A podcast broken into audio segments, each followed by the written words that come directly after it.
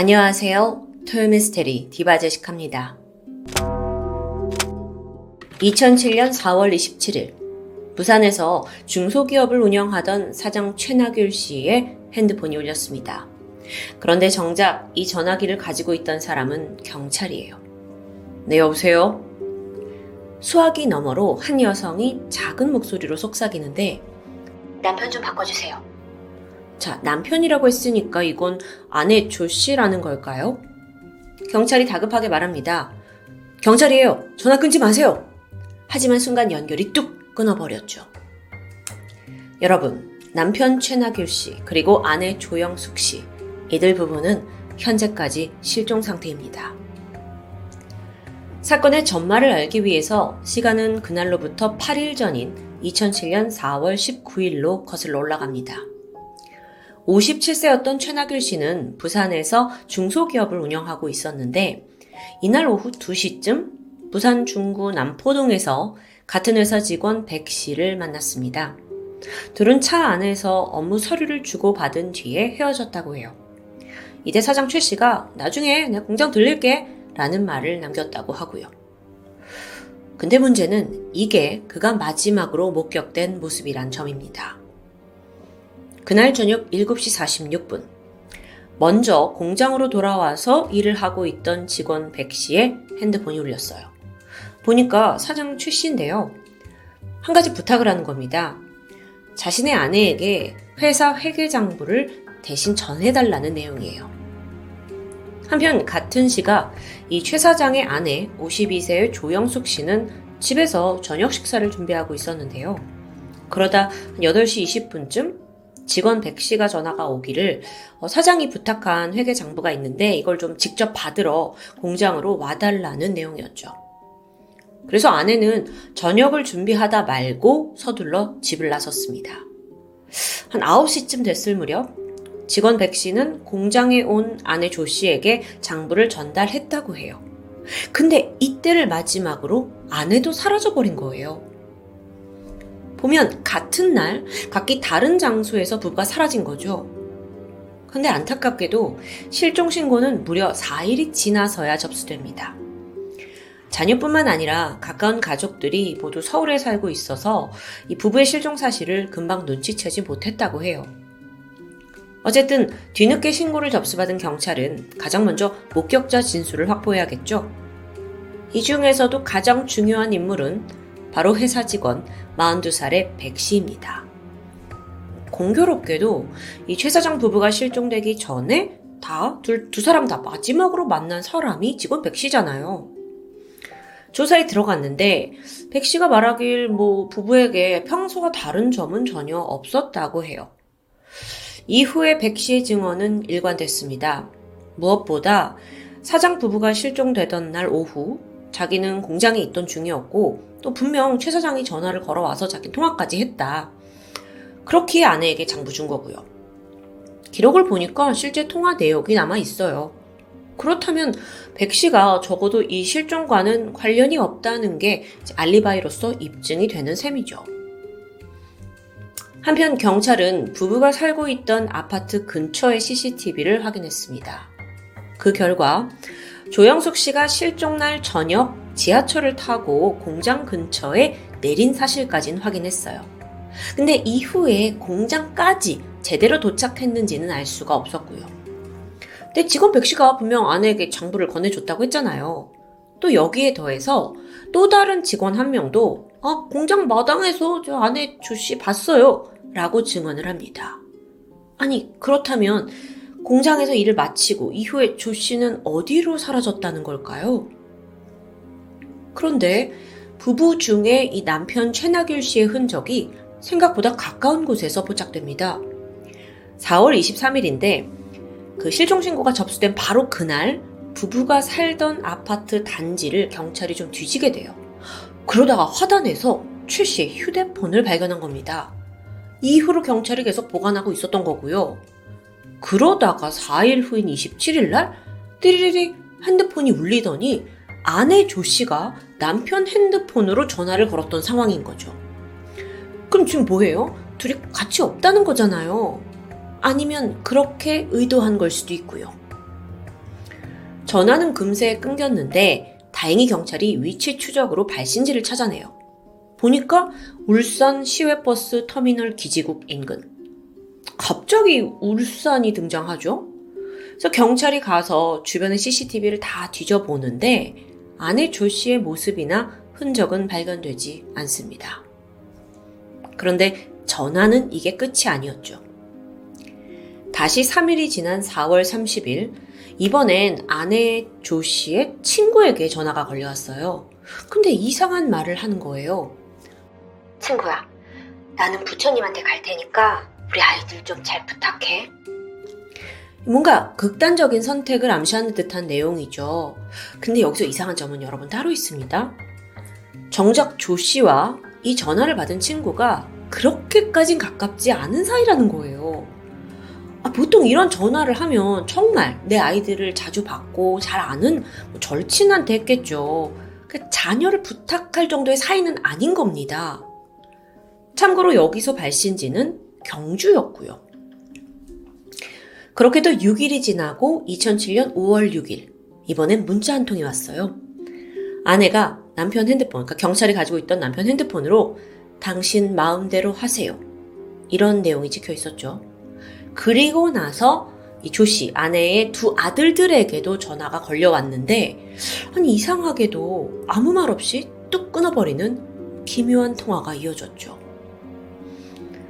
그녀의 휴대폰은 부산, 울산, 경주, 대구, 그 곳곳에서 포착이 되었습니다.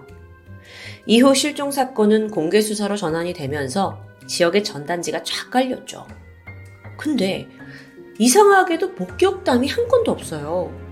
지금 뭐 울산, 경주, 대구 막 여기저기 활발하게 돌아다니고 있는데도 어떻게 봤다는 사람이 한 명도 없을 수 있지?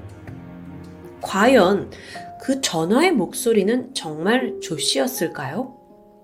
한편 경찰은 부부가 자발적으로 잠적했을 가능성도 고려합니다. 특히나 남편이 그 회계장부를 아내에게 주라고 했던 게 영 이상하잖아요. 뭔가 혹시 금전적인 문제 때문에 도피를 택한 건 아닐까 싶었는데 여기에 대해서 가족들은 가능성이 없다고 강력하게 부인했죠. 무엇보다도 아내 조 씨는 실종되기 얼마 전에 갑상선 수술을 받았습니다. 그래서 꾸준히 약을 복용해야 했고 오랫동안 외출이요? 힘든 상황이에요. 남편 최나길 씨도 이 새롭게 사업을 시작한 지 얼마 되지 않은 시점이라서 이렇게 갑자기 모든 걸 버리고 도주한다? 도피한다? 앞뒤가 전혀 맞지 않았죠. 그런데 얼마 후 국립경주박물관 주차장에서 남편 최 씨의 차량이 발견됩니다. 급하게 감식을 진행했어요. 근데 뭔가 미리 대비라도 한 듯 그 안에서는 DNA가 나오지 않는 거예요. 근데 이게 말이 안 되죠. 분명 여기까지 누가 운전하고 왔을 텐데 왜 아무것도 감식되지 않냐고요. 자, 이로써 이 부부 실종 사건이 강력 범죄와 연관될 수 있다라는 가능성이 매우 높아집니다. 또 한편으론 아내 조영숙 씨의 핸드폰은 범인 또는 누군가 다른 사람이 소지하고 있을 가능성도 높아졌고요. 그런데요, 여러분. 사실 주변 가족들은 처음부터 범인이 지인 중에 한 명일 거라고 여기고 있었습니다. 여기 이유가 있는데요. 조 씨가 실종된 후에 막 여기저기 전화를 걸어왔잖아요. 근데 이때 조 씨의 친오빠가 좀 이상한 점 발견됐죠? 아니, 그렇게 끔찍하게 아끼던 아들들한테는 연락을 하지 않는 거예요. 그래서 이 조 씨의 오빠가 경찰과 주변 사람들이 있는 와중에 아니, 왜 아들들한테 전화를 안 할까? 라고 말했는데 바로 다음날 아들한테 전화가 갔습니다. 하, 이건 가까운 곳에서 범인이 지금 동태를 살피고 있을지도 모른다는 합리적 의심이 들 수밖에 없어요. 그래서 경찰이 이 실종 부부의 주변인들을 살펴보기 시작해요. 그러다 보니 수상한 정황이 있는 몇 명이 떠오르게 되는데 가장 먼저 이 남편과 사업 관계로 얽혀 있던 이 씨. 그 당시 경주에는요, 몇십억 단위의 이권이 걸린 토지 정리 사업이 실행 중이었다고 해요. 근데 이걸 담당하던 개발조합 이사가 바로 이 씨였고요.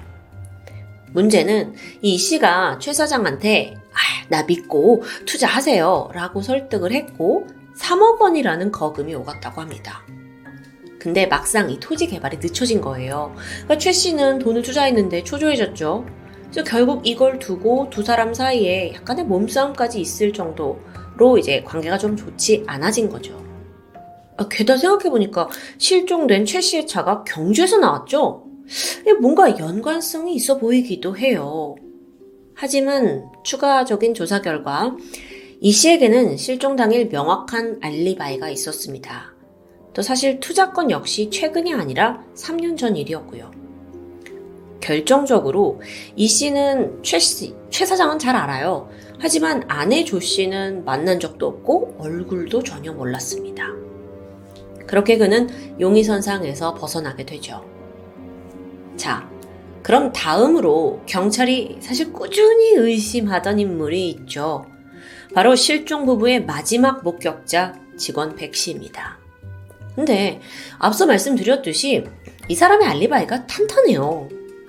먼저 사건 당일 직원 백 씨는 남포동에서 최 사장과 차 안에서 만났다고 했어요. 그런데 보니까 이후 공장으로 바로 돌아간 건 아니래요. 중간에 누군가를 만났다는데요. 그건 바로 백 씨의 내연녀 심 씨였죠.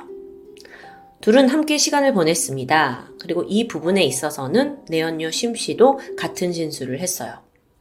저녁이 되어서야 이 직원 백 씨가 공장으로 돌아가는데 이때 사장에게 전화가 왔고 이후 아내 조 씨에게 회계 장부를 넘겨줬다. 그리고 그 장면은 다른 직원이 목격했다.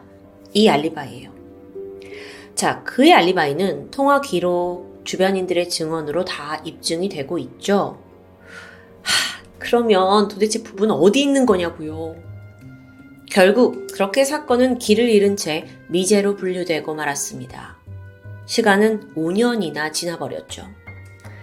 그러던 2012년, 당시 부산경찰청에서는 미제 사건에 대해 재수사가 시작되거든요. 그리고 마침 전담반은 최나귤, 조영숙 씨 실종 사건을 전면 재검토하게 됩니다. 그 과정에서 마지막 목격자였던 백 씨의 알리바이, 이걸 처음부터 다시 하나하나 입증해 보기 시작해요. 우선, 백 씨와 그날 만났다던 내연녀 심 씨의 통화 기록을 분석했어요. 그런데 여기서 아주 수상한 점이 포착됐죠. 보니까 이 심 씨가 그날 오후에 친구와 한 건의 통화를 했는데요. 문제는 이 통화를 어디서 했냐는 거예요. 그 장소가 공교롭게도 실종 부부가 사는 아파트 단지 근처입니다. 아니, 직원 백씨 내연녀가 왜 여기 있냐고요? 우연의 일치? 경찰은 5년 만에 그녀를 소환해서 꼬치꼬치 캐물었죠. 그러자 결국 심씨가 털어놓은 말은 놀랍습니다. 사실 거짓으로 백씨 알리바이를 입증해줬다는 거예요. 그녀의 진술에 따르면 사건 당일 백 씨와 내연녀 심 씨가 함께 있었던 건 맞습니다. 그런데 이때 백 씨가 뭐라고 했냐면 아, 내 약속이 좀 있어서 이따 다시 보자. 얼마간 자리를 뜨게 되죠. 그리고 나서 돌아왔습니다. 근데 백 씨가 돌연 핸드폰 하나를 심 씨에게 건네줬어요. 그러면서 너 이 전화 가지고 부산 주례동 아파트 단지에 가서 내가 정해준 시간에 나한테 전화 한 통 걸어. 이 휴대폰은 바로 최나길 씨의 것이었습니다. 그리고 백 씨가 알려준 그 아파트 역시 최 씨 부부가 살던 곳이고요. 그러니까 애초에 최 사장과 통화를 했다라는 알리바이 자체가 다 조작된 거예요. 자기가 그 핸드폰 들고 있었던 거고요. 심 씨는 이 백 씨가 시킨 대로 이 아파트 단지 근처에 가가지고 전화를 했죠. 그리고 나서 그 핸드폰을 다시 백 씨에게 돌려줬다는데요. 자, 백 씨가 워낙 의심스러웠지만 지금 심 씨, 그녀도 혹시 공범인가 싶은데 당시 그녀는 지시를 따를 수밖에 없었다고 말합니다. 음, 자신의 나체 사진으로 백 씨가 협박을 했기 때문이래요. 어쨌든 재수사를 통해서 백 씨가 최 사장의 휴대폰을 갖고 있었다는 게 명확하게 밝혀졌죠. 그럼 아내 조영숙 씨는요? 지금 상황이 모든 것을 의심해 봐야 되는 상황이에요. 그래서 공장에서 아내 조영숙 씨를 봤다는 그 직원, 기억하시죠? 그 직원도 소환했죠? 여기서도 반전이 등장합니다. 직원이 사실 자긴 조 씨를 본 적이 없대요. 그냥 별 생각 없이 백 씨가 주장하는 대로 맞장구를 쳐줬다라고 말하는데 하, 이러면 안 돼. 이런 증언을 하면 안 되죠. 그럼요. 아내 조 씨는 애초에 공장에 오지 않았을 가능성이 큽니다. 물론 백 씨가 아 이거 회계장부 받으러 오세요라고 전화로 불러낸 건 맞아요. 기록이 있으니까요. 그리고 나서 이 공장 인근에서 지하철에서 하차까지 했죠. 그럼 공장에 도착하기 전에 인근 어딘가에서 일을 당한 건 아닐까요? 자, 이렇듯 범인을 백시로 가리키는 정황은 속속 드러납니다.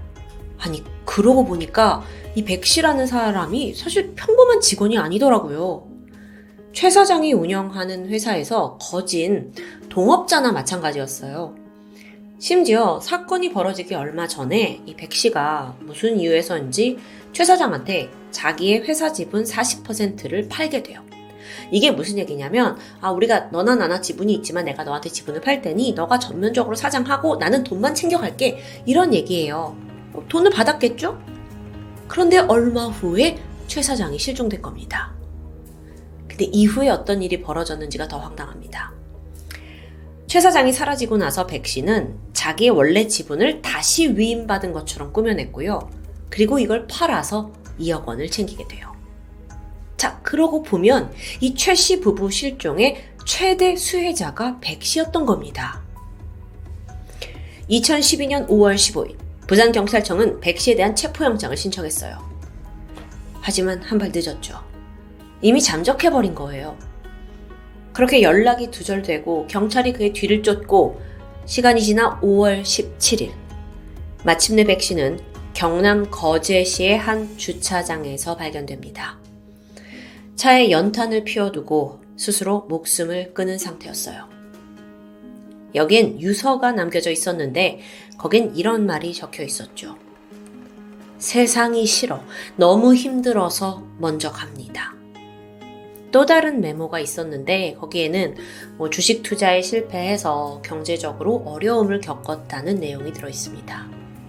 근데 여기서 실종된 사장 부부에 대한 아무런 언급이 없어요.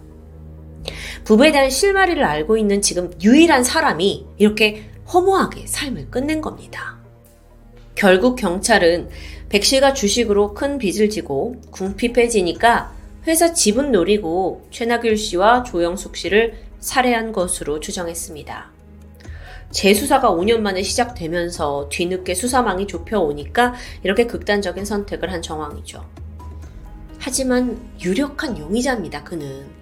근데 허무하게 떠나게 되면서 사건의 진실은 미궁에 빠져버렸어요. 부부의 행방 역시 알 수 없고요.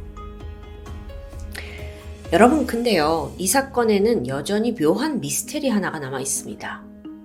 무엇보다 부부가 실종된 이후에 열흘 동안 계속해서 걸려온 아내 조영숙 씨의 전화. 이것 때문에 실제로 수사에 꽤 큰 혼선을 겪었다고 하던데, 전화를 받은 이들은 공통적으로 뭔가 좀 기운 없는 여성 목소리를 들었다고 했어요. 범죄 전문가들은 그녀가 조 씨가 아닐 확률이 높다고 입을 모았고요. 전화기 너머의 여성은요, 사실 뭐 친언니나 아들같이 가까운 친족과는 짧은 통화만 했거든요. 자기가 조영숙이 아니라는 걸 들통났던 게 두려웠던 거겠죠. 근데 만약 백 씨가 주범이라면 남자잖아요. 그럼 그에겐 여성 조력자가 있었다는 걸 의미하기도 합니다. 그녀는 누구일까요? 안타까운 추측이지만 이미 최 씨와 조 씨 부부는 사망했을 확률이 높습니다. 하지만 전문가들은 그럼에도 결코 수사를 포기해선 안 된다고 지적해요. 공범이 있을 수 있죠. 그리고 또 부부의 행방 여전히 미궁이고요.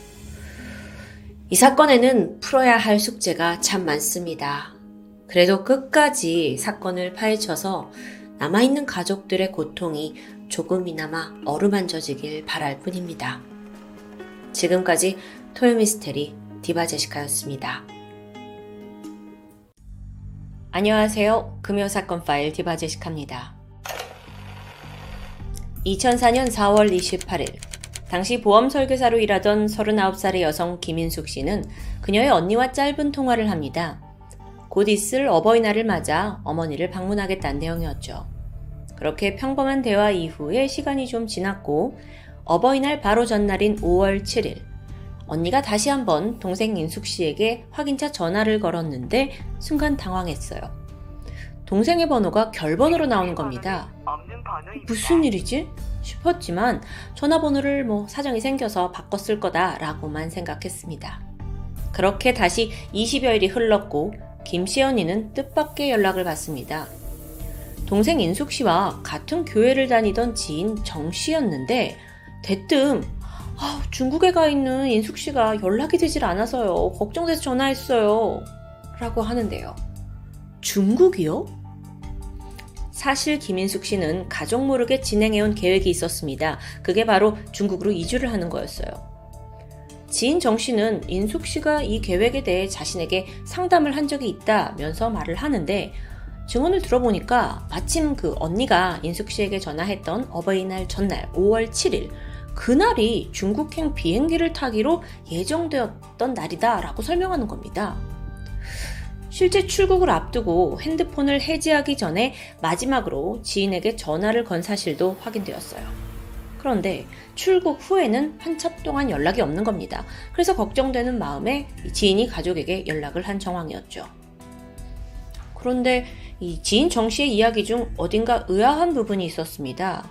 바로 김 씨가 브로커를 통해서 위조 여권으로 중국에 간다 라고 말했다는 부분이에요. 아니, 범죄 경력이 있던 것도 아니고 뭐 빚에 쫓기던 상황도 아닙니다. 굳이 위조 여권으로 중국행? 이유가 뭘까요?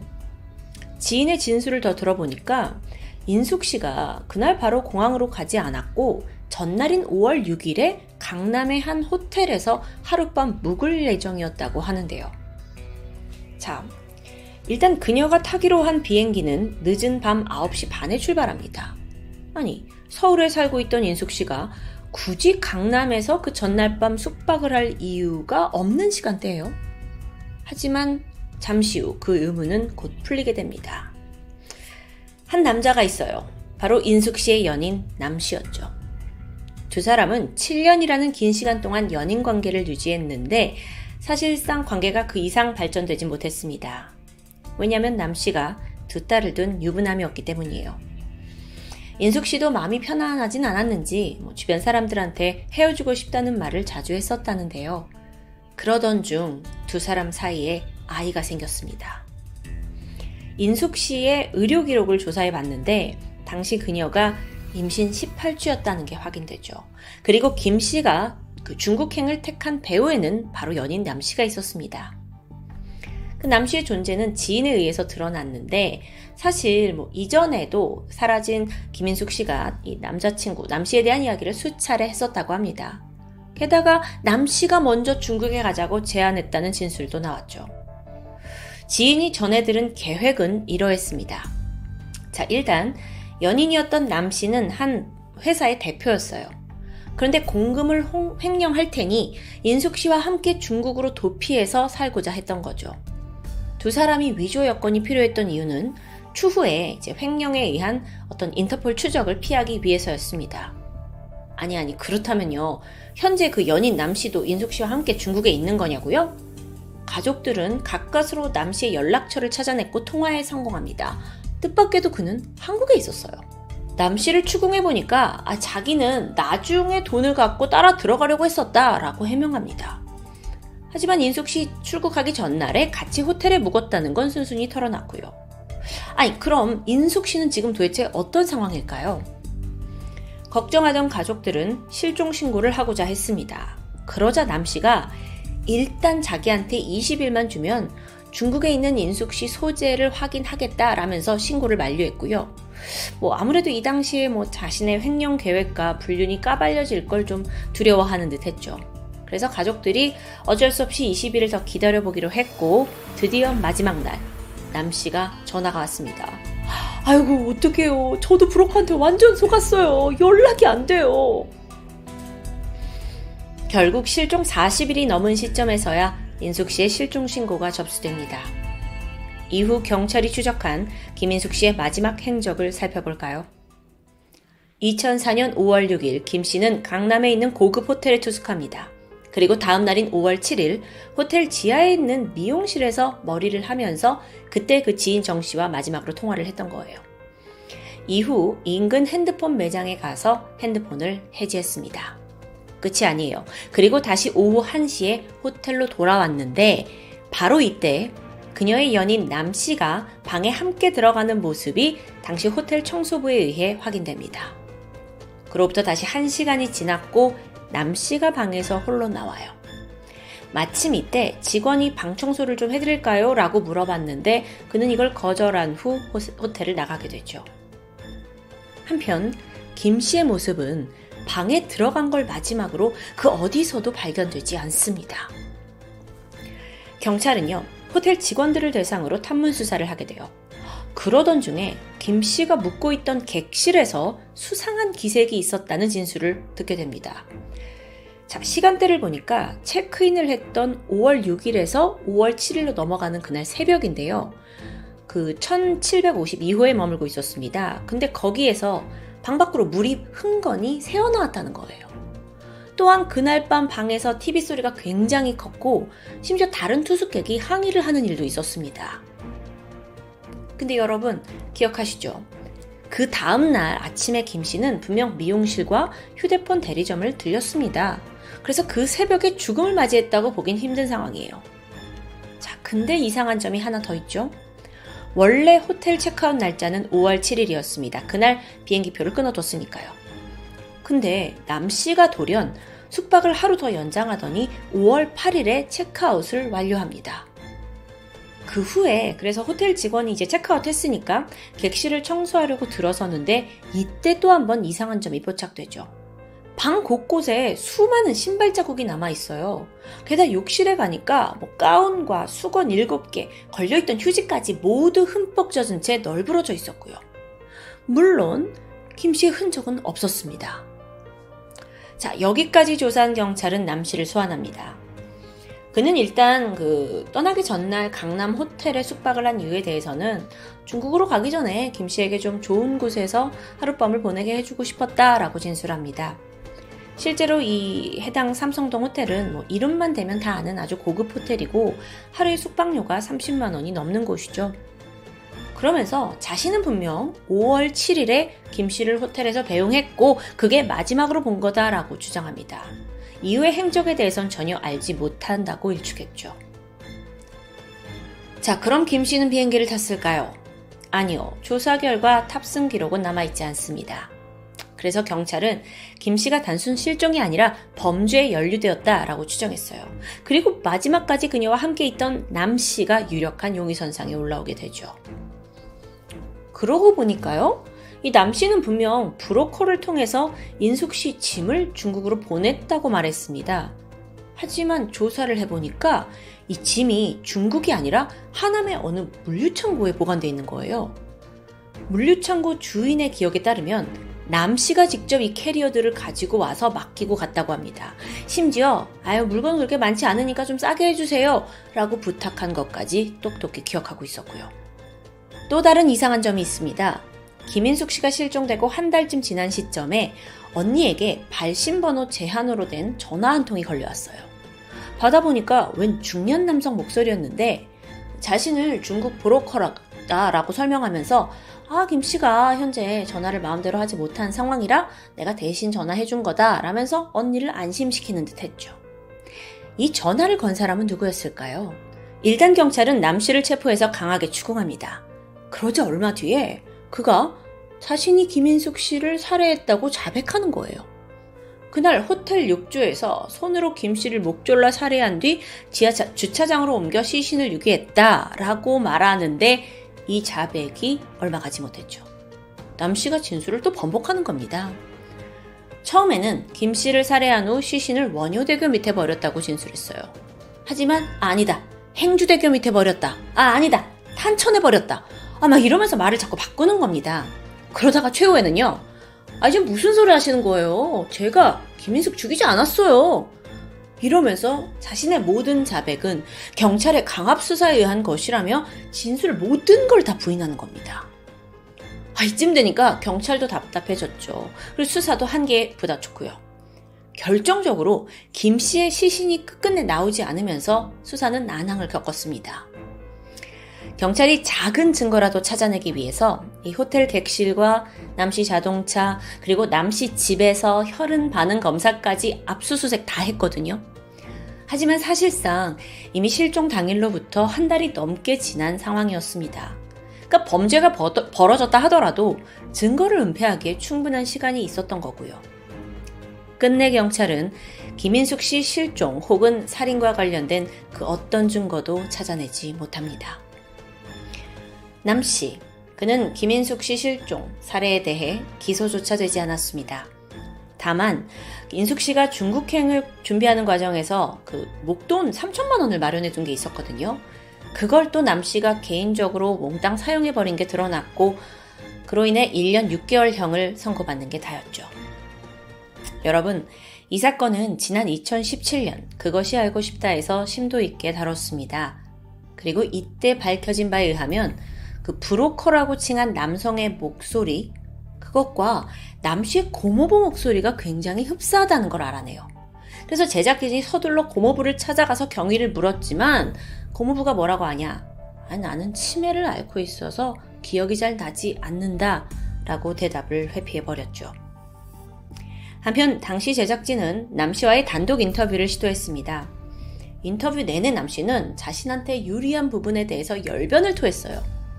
하지만 정작 불리한 정황, 뭐 예를 들어 인숙 씨와 마지막으로 정확히 어떻게 헤어진 겁니까?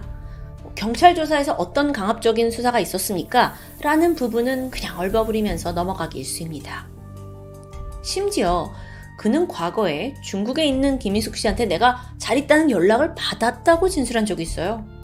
하지만 그 2017년 인터뷰에서는 뭐 그런 기억이 없다라고 말했고요. 아니, 물론 사건이 발생한 지 13년이 지난 일이긴 하지만 한때 사랑했던, 심지어 자신의 아이를 품고 있는 여자의 생사에 지금 너무 무심한 거 아닐까요? 범죄 심리 전문가들은 남 씨가 김인숙 씨를 살해했을 가능성이 높다고 분석합니다. 진술이 일관적이지 못하고 또 자신한테 유리한 상황만 편파적으로 기억하는 걸 지적했죠. 게다가 남 씨는요, 경찰의 초기 자백 당시에 시신을 자기가 어떻게 처리했는지 그 과정을 굉장히 상세하게 설명했다고 해요. 호텔 객실에서 숨진 김 씨와 어깨 동무를 하는 것처럼 몸에 걸쳐서 주차장으로 내려갔고 그 후 집에 가서 하체를 토막냈다 같은 내용이었죠. 나중에 물론 이걸 다 번복합니다. 범죄 심리 전문가는 그가 특히나 하체를 토막냈다고 진술한 점을 주목했어요.